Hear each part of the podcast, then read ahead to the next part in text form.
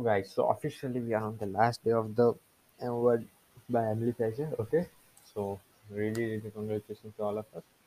I have maintained the pace with the consistency. Okay, so let's dive deep in the day seven one. Okay, so the day seven technique is named like love bomb time meditation. Okay, so it's it's just like sending love and feeling love about the person around you and uh, everything around you. Okay So it's a pretty long meditation of today. It's about 10 minutes or 12 minutes, I think. Yeah, 12, 10, 12 minutes long.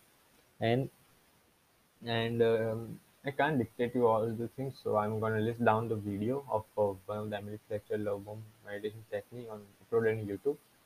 So check it out and do the same, okay? So I'm just holding you accountable with it because I can't dictate the whole 10 minute meditation to you, okay?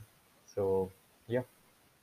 This video is gonna be short. Uh, sorry, the episode is gonna be short because nothing to explain much here. You have to see the video only and practice it.